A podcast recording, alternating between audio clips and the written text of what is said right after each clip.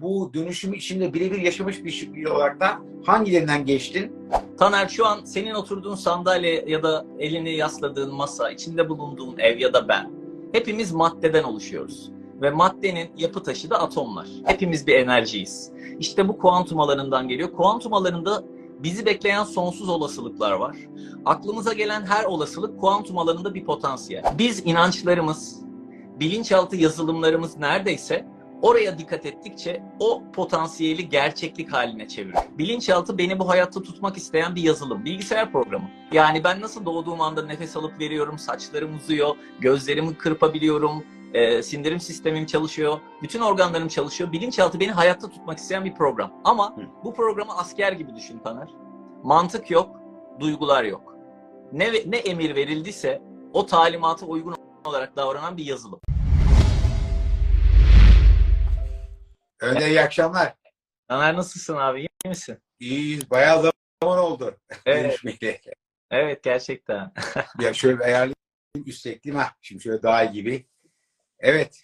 Vallahi öyle bir zaman geçiyor ki arka neyle uğraşacağım bilmiyorum. Bir de şey oldu enflasyon, pandemi, deprem her Evet. şey üstüne geliyor.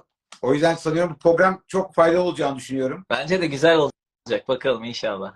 Evet. Şimdi ben e, tabii Önder'i Önder'i tabii takipçisi benden çok çok çok daha fazla. O yüzden e, onu tanıtmak e, ne kadar gerekli bilmiyorum ama son kitabı muhteşem. E, gördüğün gibi e, hakikaten çok güzel yazmış. Eline sağlık. Yani kısa gibi gözüküyor ama içinde yok yok. Yani e, iyi de, iyi değerlenmiş bir kitap. Çok faydalı bir kitap. E, o yüzden tavsiye ediyorum. İkna, ikna da güzeldi esasında. O biraz Evet. daha pazarlıktı. Biraz daha iletişimle ilgiliydi. Hayatını tersine çevir. Ee, insanların kendi dönüşümünü yapabilmeleri için, başarabilmeleri için aslında daha böyle kolay ve pratik yolları orada anlatmaya çalıştım Taner. Bence de Evet. güzel. Her yeni yazdığın kitap aslında bir öncekine göre sen de öylesin. Yani her yeni bir kitap e, çok daha güzel oluyor. Yeni bir çocuk gibi. Öyle düşünebilirsin. Aynı, aynı. Ben makale yazıyorum. O yüzden ben e, senin aşağı yukarı 100 tane makale yazıyorum. E, kitaplar dışında. E, o anda duygu düşüncelerimi paylaşabiliyorum. O iyi oluyor. Çünkü kitap uzun süre yazması. Ama taze taze şey yapabiliyorum. E, devrimcim iyi akşamlar. Yusuf bayağı e, kişi katılıyor. Güzel. E, şö- şöyle başlayak Önder. E, sen bir kendi dönüşümünü bahsedersen aslında yani bu yani bence senin e, gerçekten çok, çok etkileyici bir e, nasıl yaşam yolculuğun oldu. Sen biraz o iş hayatına hani çıkışım ve e, sonraki dönemde şöyle bir e, anlatırsan o daha iyi tanısın istiyorum. Yani bu dönüşümü içinde birebir yaşamış bir biri olarak da hangilerinden geçtin? E, e, biraz bahsedersen bence daha bir empati yapmış oluruz senin gibi durumda olan kişiler için. Tamam. Ee, İzmirliyim abi ben biliyorsun. Ee, 23 yaşında başladım sektöre. İlaç sektörüyle başladım profesyonel hayata. 4 Evet. yıl sonra da İstanbul'a atandım. 17 yıl aynı firmada ilaç sektöründe pazarlamada çalıştım. Evet. Özellikle son 14 yıl bütün Türkiye'den sorumluydum. Ee, büyük bir sorumluluğum vardı ama keyifle yapıyordum işimi. Tabii bu süre içerisinde ben çok meraklı, öğrenmeye meraklı bir adamım. Özellikle pazarlamada insan davranışları çok böyle merak ettiğim bir konuydu. Bununla ilgili birçok eğitim alma şansım oldu. İşte Amerika'da e, klinik psikolog Robert Cialdini ile ondan sonra Tony Robbins ile Joe, Dispenza ile daha sonra Danimarka Neuro e, Marketing okudum. Sonra Koç'ta geldim. Executive, Executive bir MBA yaptım. Çok şey öğreniyordum ama bunları uygulayacak çok fırsatım olmuyordu şirkette. E, Evet. Öyle olunca da artık bu kadar öğrendiğim şeyi paylaşmam gerektiğini düşünüyordum. Çünkü bana fazla ve ağır geliyordu. Sonra da Hmm. 2018 yılında ikna sanatı bu ikna e, sayfasını e, Instagram'da açtım. E, bu süre içerisinde de iki yıl hem işimi yaparken hem de hafta sonları ikna, iletişim, pazarlama ile ilgili eğitimler veriyordum. Sonra iş başka bir yere evrildi. Yani bakıyorum hafta sonu yaptığım işten çok daha keyif alıyorum. E, hafta içi o kadar full mesai çalışırken kendimden çok fazla ödün verdiğimi gördüm. Ve hafta sonu daha mutluyum bu işi yaparken. Sonra da şunu düşünmeye başladım. Ya ben bunu tam zamanlı yapsam nasıl olur? Tabii 23 yaşından beri hep maaşlı bir işte çalıştığım için, hiçbir girişimciliğim için, bunu öğretmedikleri için 2020 yılında Ocak ayında ayrıldım şirketten. Benim için çok büyük bir karardı. Yani cesaret isteyen bir şey. Ama Allah'a şükür e, şimdi çok güzel gidiyor. Tabii bu süre içerisinde çok inişli çıkışlı bir hayatım oldu. Özel hayat, iş hayatı. E, insan bir şeyi dönüştürmek için mutlaka o içinde bulunduğu normal diye düşündüğü ya da rahat olduğu ortamı değiştirmiyor. O yüzden mutlaka dışarıdan gelen, çevreden gelen o olumsuz koşullar, problemler ya da sorunlar bizi bir yere evriltiyor. Benim de hayatımda oldu. İşte 2023 yılındayız şimdi. Ee, bu 3 yıllık periyot içerisinde yani kendime şöyle 3 yıl önceki halime baktığım zaman e, çok güzel yol aldığımı düşünüyorum. Sadece kendime değil, benim binlerce eğitim verdiğim, burada beni izleyen de arkadaşlarım vardır. Ee, öğrendiklerimi onlara öğretiyorum. Onlardan bir şeyler öğreniyorum. Bu karşılıklı bir şey. E, ve bu, bu beni çok mutlu ediyor. Manevi ve maddi olarak fazlasıyla haz aldığım, sevdiğim bir işi yapıyorum. Artık bir yere bağlı değilim Taner. Dünyanın herhangi bir yerinden olsam da eğitimlerimi yapıyorum. Bir şey yani. Ö- özgürsün. Evet. Şimdi kitabını biliyorsun bir yerinde eee, çok hoş bir şey yapmışsın. Ve, eee, şu. Yani senin eski haline yeni halin. Alakası yok yani. Hani eee, eski hali yani şeye bakıyorum ben. Yani saçına başına değil de eee, Umut. daha pozitif, Evet. eee, daha özgüvenli ve daha yakışıklısın. Eee, eee, bu eee, dönüşümde fizik de mi değişiyor bir taraf? Kesinlikle değişiyor. Çünkü biz e, genetik kodlarımızı programlayabilecek bir kapasiteye sahibiz. Ancak bunları bilmediğimiz ya da bize öğretmedikleri için bunu kullanamıyoruz. Hmm. Aslında insan e, tabii soracaksın mutlaka ama bilinçaltına buradan bahsedeceğim. E, bizim bütün pro- programlamamızın neredeyse yüzde 85'i ailemiz. O yüzden ailemizin filtreleri, bakış açıları, hayattan beklentileri, korkuları bunların hepsi e, tamamen bize geçen kopyalanmış bir nesil olarak geliyoruz. Ve bunlar bizim doğrularımız haline geliyor çünkü bir referans yok. Yani ilk 7 yaş özellikle hiçbir referans olmadan verileri alıp kaydettiğimiz için bunlar bizim doğrularımız. Bir süre sonra inançlarımız haline geliyor. Dolayısıyla anne ve babamızın e, birer kopyası haline geliyoruz. Ta ki e, bundan rahatsızlık duymaya başlayan insanlar ancak hayatlarında bir dönüşüm ve değişim başarabilirler. Evet. Hep de şey örneği sanar. E, tırtıllar ve insanlar dünyada sadece hayal kurabiliyor. O yüzden biz doğru bir hayal kurup ona inanır ve onu daha olmadan içinde yaşamayı başarırsak ki bu aslında zor bir şey ama yöntemi var ve yapılabiliyor. O zaman kuantum alanı devreye giriyor ve o kadar olasılık içerisinden sen arzu ettiğin, net koyduğun o konumu artık gerçekliğin olarak yaşamaya başlıyorsun. İlk soruyu sorayım. Bu kuantum alanı nedir? Yani ben e, yani bilinçaltına gireceğiz ama ilk önce şu kuantumdan başlayalım. Nedir bu kuantum alanı? Bu kuantum alanın ismi aslında herkes farklı bir isim söylüyor. Yani biraz geniş anlatacağım. Ee, aslında yani hepimiz Müslümanız. Allah'ın varlığına inanıyoruz. Ee, hani Kur'an-ı Kerim'de şöyle bir şey geçer. Biz ol deriz ve olur. Aslında kuantum alanı bilimsel anlamda kuantum alanıdır ama e, tanrısal boyutta Allah'ın e, bütün bu evrene hakimiyeti demek. Bir diğer adı evrensel zeka, bir diğer adı kuantum alanı, bir diğer adı e, yüzlerce adı var. Kuantum alanı şu, e, özellikle elektron mikroskopunun keşfedilmesiyle çok daha e, belirgin bir şekilde ortaya çıkıyor. Taner şu an senin oturduğun sandalye ya da elini yasladığın masa, içinde bulunduğun ev ya da ben hepimiz maddeden oluşuyoruz. Ve maddenin yapı taşı da atomlar. Elektron mikroskobunun bulunduğundan sonra, bulunduktan sonra atomları oluşturan daha küçük parçalar keşfediliyor. Bunlara da atom altı parçacıklar deniyor. Hı. Ve yapısını incelediklerinde atom altı parçacığın çekirdeği toplam atom altı parçacığın sadece 10 binde biri. Geri kalanı çevresindeki o yörüngede dolaşan elektronlar yani enerji. Şunu çok Evet. duymuşsun. Hepimiz bir enerjiyiz. İşte bu kuantum alanından geliyor. Kuantum alanında bizi bekleyen sonsuz olasılıklar var. Aklımıza gelen her olasılık kuantum alanında bir potansiyel. Ancak gözlemci dediğimiz özellikle çift yarık deneyini arkadaşlar YouTube'da izlerse çok net e, akıllarında bununla ilgili çok güzel örnekler kalacak. Biz inançlarımız, bilinçaltı yazılımlarımız neredeyse oraya dikkat ettikçe o potansiyeli gerçeklik haline çevirir. Yani şimdi bir sıraya girersin, otobüs kuyruğundasındır. Şimdi kesin bana gelince otobüs dolacak diye düşünüp gözlemci olarak sadece o korku ve şüpheye odaklandığında otobüs seni almadan gider. Sonra dersin ki bak gördün mü işte ben bunu düşünmüştüm ve böyle oldu diye. Bunun tam tersi, olumlusu ya da olumsuzu kuantum alanında çalışıyor. Yani senin Amerika'da yaşaman, senin burada yaşaman, burada yaptığın iş ya da başka yapabileceğin bütün işlerin ya da sağlıkla ilgili, hastalıkla ilgili bütün potansiyeller bu alanda var. Ve ben bu potansiyeller içerisinden gerçekten net bir hedef seçmeliyim kendime. Ve o hedefi gerçekleştirebilmek için bazı aşamalar ve yöntemler var. Daha sonra bu benim gerçekliğim haline Evet, geliyor. şimdi buradan bilinç, bilinçaltına gelelim biraz. Bilinçaltına yani insanın yüzde 95'i yani bilinç 5, yüzde 95.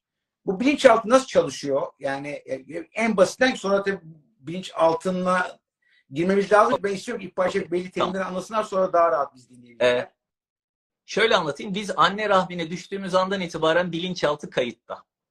Yani annenin duyguları, travmaları, hamilelik döneminde yaşadığı, kendiyle ilgili ya da çevreyle ilgili yaşadığı her türlü duygu o göbek bağı, kordon bağı ile sadece biz oradan beslenmiyoruz. Sadece oksijen almıyoruz. Onun hormonlarını da bebeğe, cenine geçirebildiği bir alan orası. Dolayısıyla Evet. ben doğduğumda zaten annemin duygusal durumuna çok benzer bir durumla dünyaya geliyorum. Bilinçaltı beni bu hayatta tutmak isteyen bir yazılım. Bilgisayar programı. Yani ben nasıl doğduğum anda nefes alıp veriyorum, saçlarım uzuyor, gözlerimi kırpabiliyorum, e, sindirim sistemim çalışıyor, bütün organlarım çalışıyor. Bilinçaltı beni hayatta tutmak isteyen bir program. Ama Hı. bu programı asker gibi düşün Taner. Mantık yok, duygular yok. Ne, ne emir verildiyse o talimata uygun olarak davranan bir yazılım. Ve bu yazılım ilk 7 yaşta öğrenerek, özellikle modelleyerek, işiterek ve deneyimleyerek ailen, ilk 7 yaşta kim var etrafında? Ailen, yakın akrabalar, çevre ya da işte komşuların. Onların bakış açıları, onların inançları ve davranışlarını modelleyerek bilinçaltına bir yazılım oluşturuyorsun. Şu an kaç yaşında olursak olalım ben 44 yaşındayım. Sen herhalde 50 kaçtın abi? 60. Yapma ya maşallah. Göstermiyorsun. 60'a girdik. Şu an 60 yaşındasın ama verdiğin kararların %83'ü ilk 7 yaşta oluşturulan yazılımlar. Beni rahatsız eden herhangi bir durum varsa bunu dönüştürmek istiyorsam önce bilinçaltı yazılımımı kontrol etmem gerekiyor. Şöyle evindeki buzdolabını düşün Taner. Kapağını açtın. Derecesi eksi 7 derece diyelim. Ayarladın onu eksi 20 dereceye. Buzdolabı sana şu der mi? Taner ne yapıyorsun? İçinde bunun yiyecekler var donar. Öyle bir tepki vermez. Makina çünkü. Sen o ayarı yaptıktan sonra her buzdolabının kapağını açtığında eksi 20 dereceyi göreceksin. Bilinçaltı böyle çalışıyor ve ilk 7 yaş bunu programlaması çok kolay çünkü biz e, beyin frekanslarında özellikle teta'da ve delta'dayız. Burada bilinçaltını programlamak çok kolay. O yüzden de veri de yok, referans yok. Her aldığımı doğru kabul ediyorum. Evet. Ve bunları tekrar ettikçe Evet. geçmiş olsun. Ondan sonra Evet.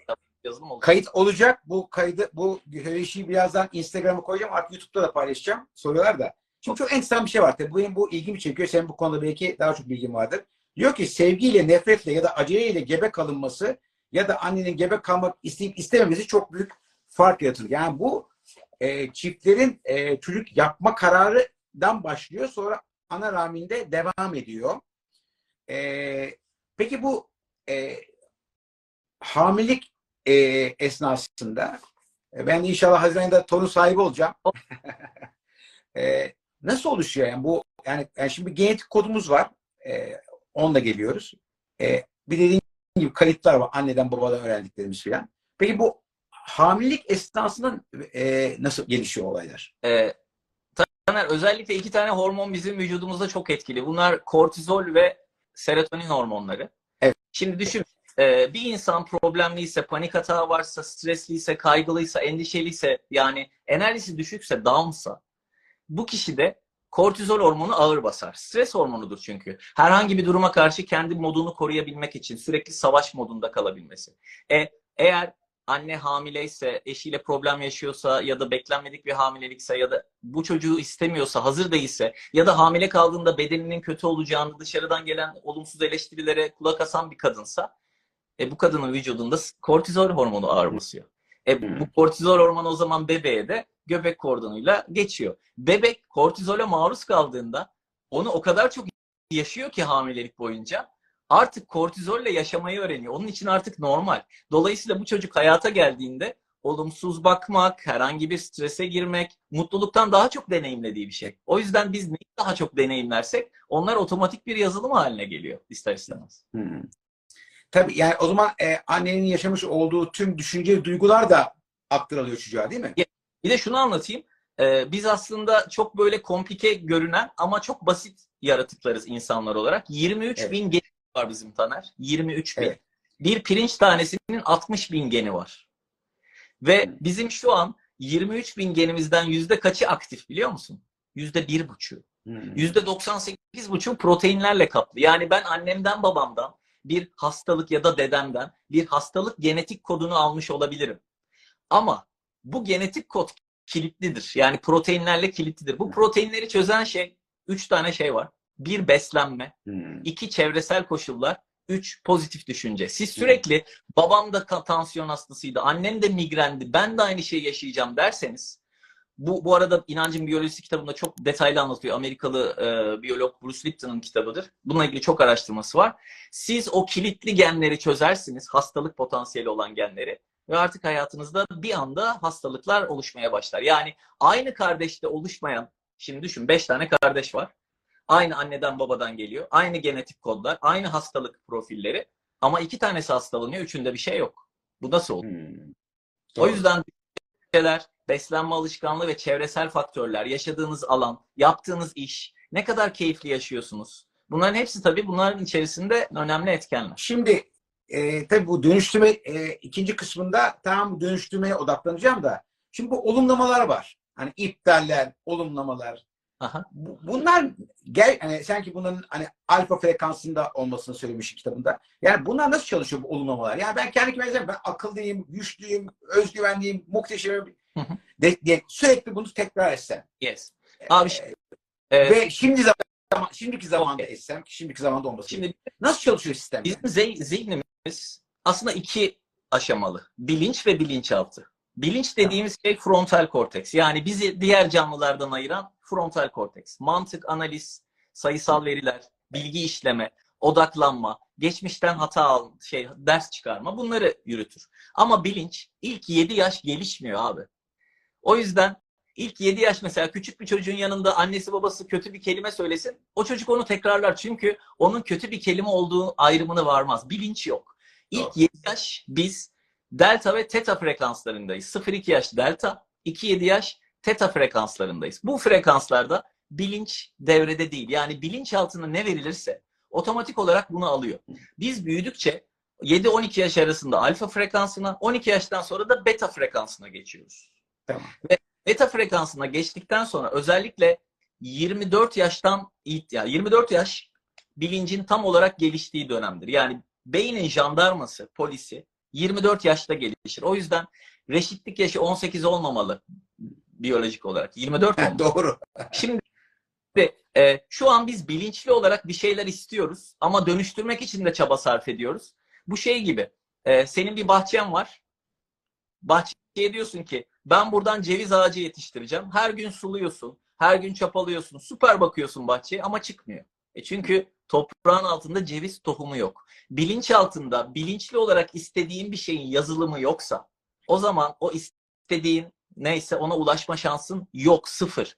Bunu yapan, başaran e, yöntemlerden bir tanesi de olumlamalar. Afirmasyon deniyor bunlara.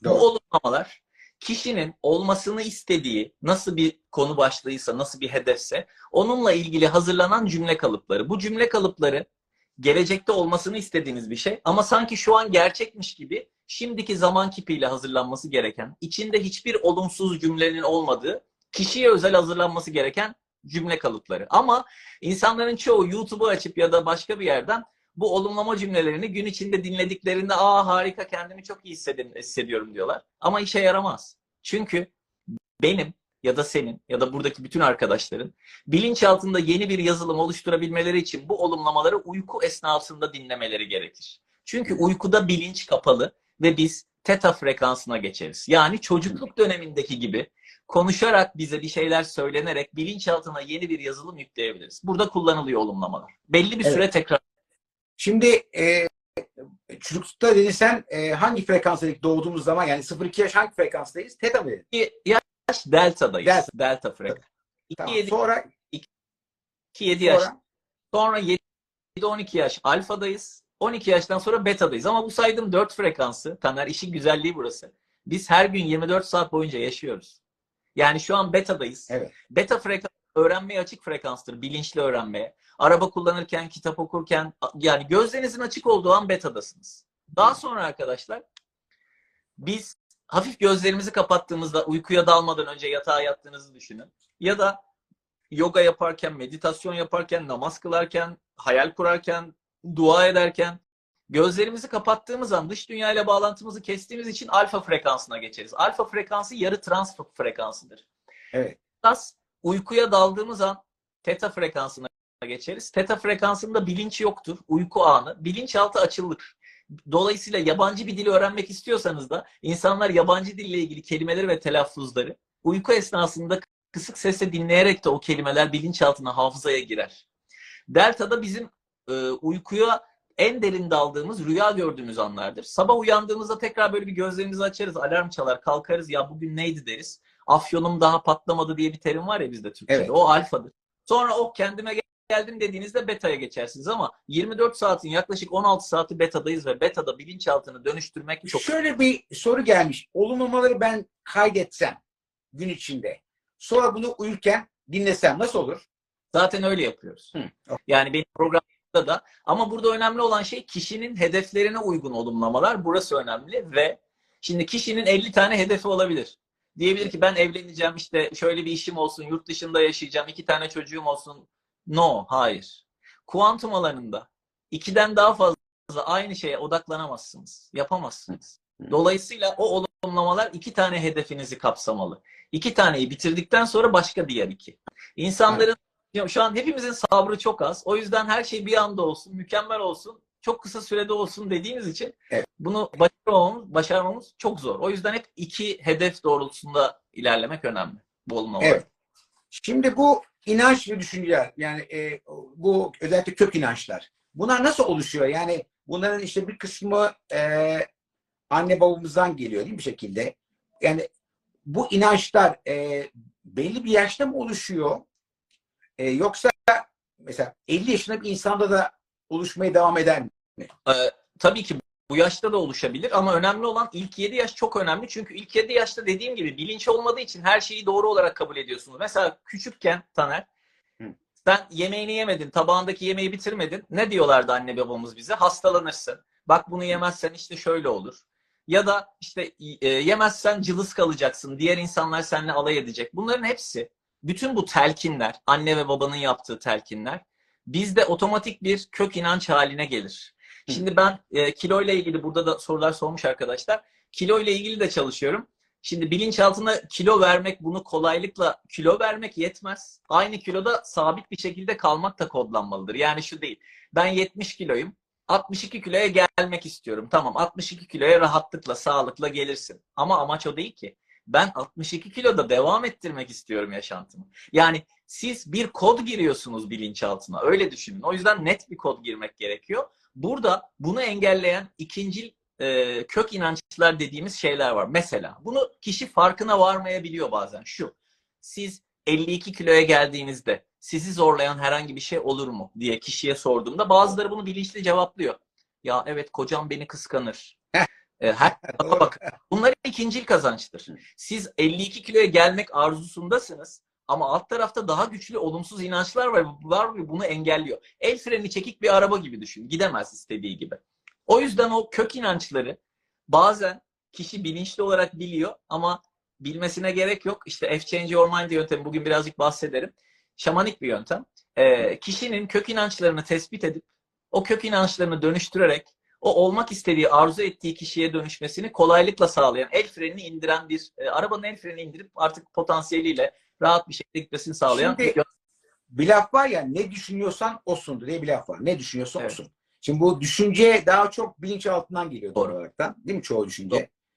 Peki kişi düşüncenin nasıl farkına varabilir? Yani en azından çünkü farkına varmadığı için değiştiremiyoruz ya. Nasıl farkına varabilir? Yani otomatik bir pilotu düşün. Pilot uçağı indiriyor ve kaldırıyor. Sadece bunun Evet. için orada var. Onun dışında bütün uçuş boyunca herhangi bir olumsuz durum olmadığı sürece otomatik pilot götürüyor uçağı. Evet. Bütün koordinatlı verilmiş bir sistem gibi. İnsan beyni de böyle. Dolayısıyla ben eğer günlük olarak bir şeyden, hayatımda yaşadığım bir şeyden rahatsız oluyorsam, bak burada rahatsızlık çok önemli. Yani sizi bir konunun rahatsız ediyor olması gerekiyor. Ya bir dakika ya benim bunu değiştirmem gerekiyor diye. O rahatsızlığı yakalayan şey bilinç. Bilinç diyor ben bu- bundan daha iyisini yapabilirim. Ya da bundan daha başka bir hayat yaşayabilirim. Bunu bilinç tespit ediyor. Bilinçle te- tespit edilir. Buna farkındalık denir. Ama bilinçaltını dönüştürmek için tek başına bilinç yeterli değil. O yüzden birlikte bilinçaltıyla kombine çalışması gerekir ki hayatımın %95'i du- bilinçaltıysa o zaman ben %5'le bilinçaltımı dönüştüremem. Onu mutlaka işin içine koymalıyım. Ama Evet. uygun ortamda ve uygun yöntemlerle bunu yapabilirsiniz. Yoksa kan ter gözyaşı yani yıllar sürer. Evet, evet. Bu arada sorular geliyor bu olumlama ilgili. E, Hayatın Tersi Çivir kitabında zamanım için kısıtlı bu olumlama konusu çok detaylı bilgi var. Şeyi soracağım şimdi ağzından çıkan sözcükler ve zihninden geçen düşünceler dönüp sana geri geliyor. Tamam bu zaten e, Einstein Evet. lafı. E, bu e, e, yani ona göre çekim yasası denen bir şey var değil mi? Bir zaman çok popülerdi Secrets. Evet. Nasıl çalışıyor yani? E, bu yani çünkü düşüncelerimiz hepsinin farkında varamıyoruz. 60-70 bir tane düşünce hepsinin nasıl farkına varacağız ki? Ama konuştuklarımız en azından diyorum konuştuklarımızın farkına varsak Evet. bunları olumlu bir de dile çevirsek Yes. bunun bize faydası olur mu? Kesinlikle. Ee, 700 yıl önce Mevlana şöyle diyor. Misal dünyasında sonsuz olasılıklar vardır. Sen gülü düşünürsen gül olursun, dikeni düşünürsen diken olursun. Adam kuantum Evet. almış 700 yıl önce. Evet. Ee, şöyle anlatayım. Az önce kuantum alanından ve elektronlardan bahsettim ya. Hepimizin titreşimi var. Bir, bir frekans aralığındayız. Bu duyguların da bir frekansı var Taner. Ben sürekli olumsuz, sürekli probleme odaklanan, sürekli negatif bir adamsam o zaman öfke, nefret ya da yetersizlik frekansıyla benim e, titreştiğim frekans düşük bir frekans olur. Şimdi şöyle düşün. Çok daha net anlatayım buradaki arkadaşlar da Evet. önce. Bu senin şu an bulunduğun odada kaç tane radyo frekansı vardır? Odamda radyo frekansı derken Yani- e, radyo yok odamda. Bir tane radyo olsa kaç tane frekans yakalarsın? Ondan bahsediyorum. Bilmiyorum çok duyar. Yani, yüz- bilmiyorum yani yüzün üzerindedir. Okey. Peki o frekansları şu an görebiliyor musun odanın içinde? Görebilirim tabii ki. Şu an Ha göremem tabii. Nasıl göreceğim? Göremem tabii ki. Göremem tabii ki. Onun için ne gerekiyor? Radyo. Doğru mu? Radyo bilinçaltı. Şimdi o kadar frekans içerisinden ben radyomu açtım.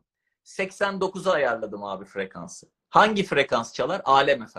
O kadar olasılık içerisinden ben Alem FM'in müziğini duyarım.